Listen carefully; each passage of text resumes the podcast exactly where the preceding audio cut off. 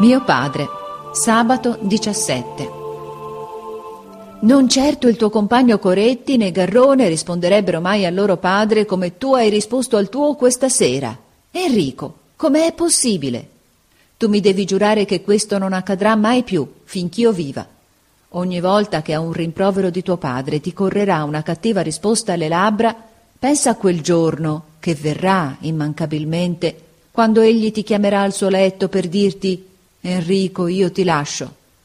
Oh, figliuol mio, quando sentirai la sua voce per l'ultima volta, e anche molto tempo dopo, quando piangerai solo nella sua stanza abbandonata, in mezzo a quei libri che egli non aprirà mai più, allora, ricordandoti d'avergli mancato qualche volta di rispetto, ti domanderai tu pure com'è possibile.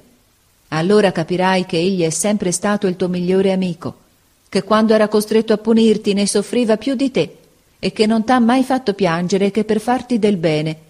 E allora ti pentirai e bacerai piangendo quel tavolino su cui ha tanto lavorato, su cui s'è logorata la vita per i suoi figliuoli. Ora non capisci, egli ti nasconde tutto di sé, fuorché la sua bontà e il suo amore.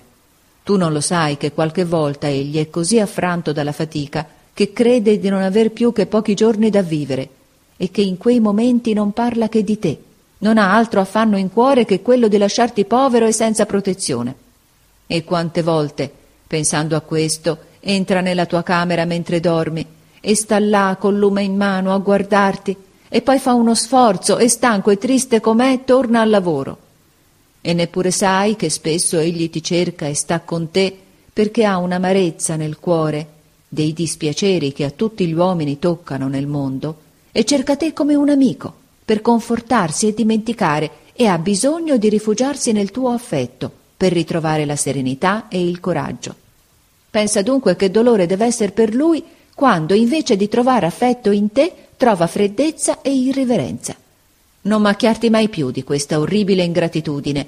Pensa che se anche fossi buono come un santo, non potresti mai compensarlo abbastanza di quello che ha fatto e fa continuamente per te e pensa anche, sulla vita non si può contare.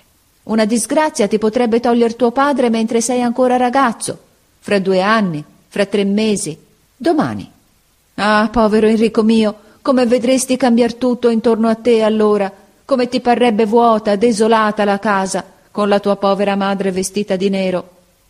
Va, figliuolo, va da tuo padre, egli è nella sua stanza che lavora. Va in punta di piedi, che non ti sente entrare va a metter la fronte sulle sue ginocchia e a dirgli che ti perdoni e ti benedica.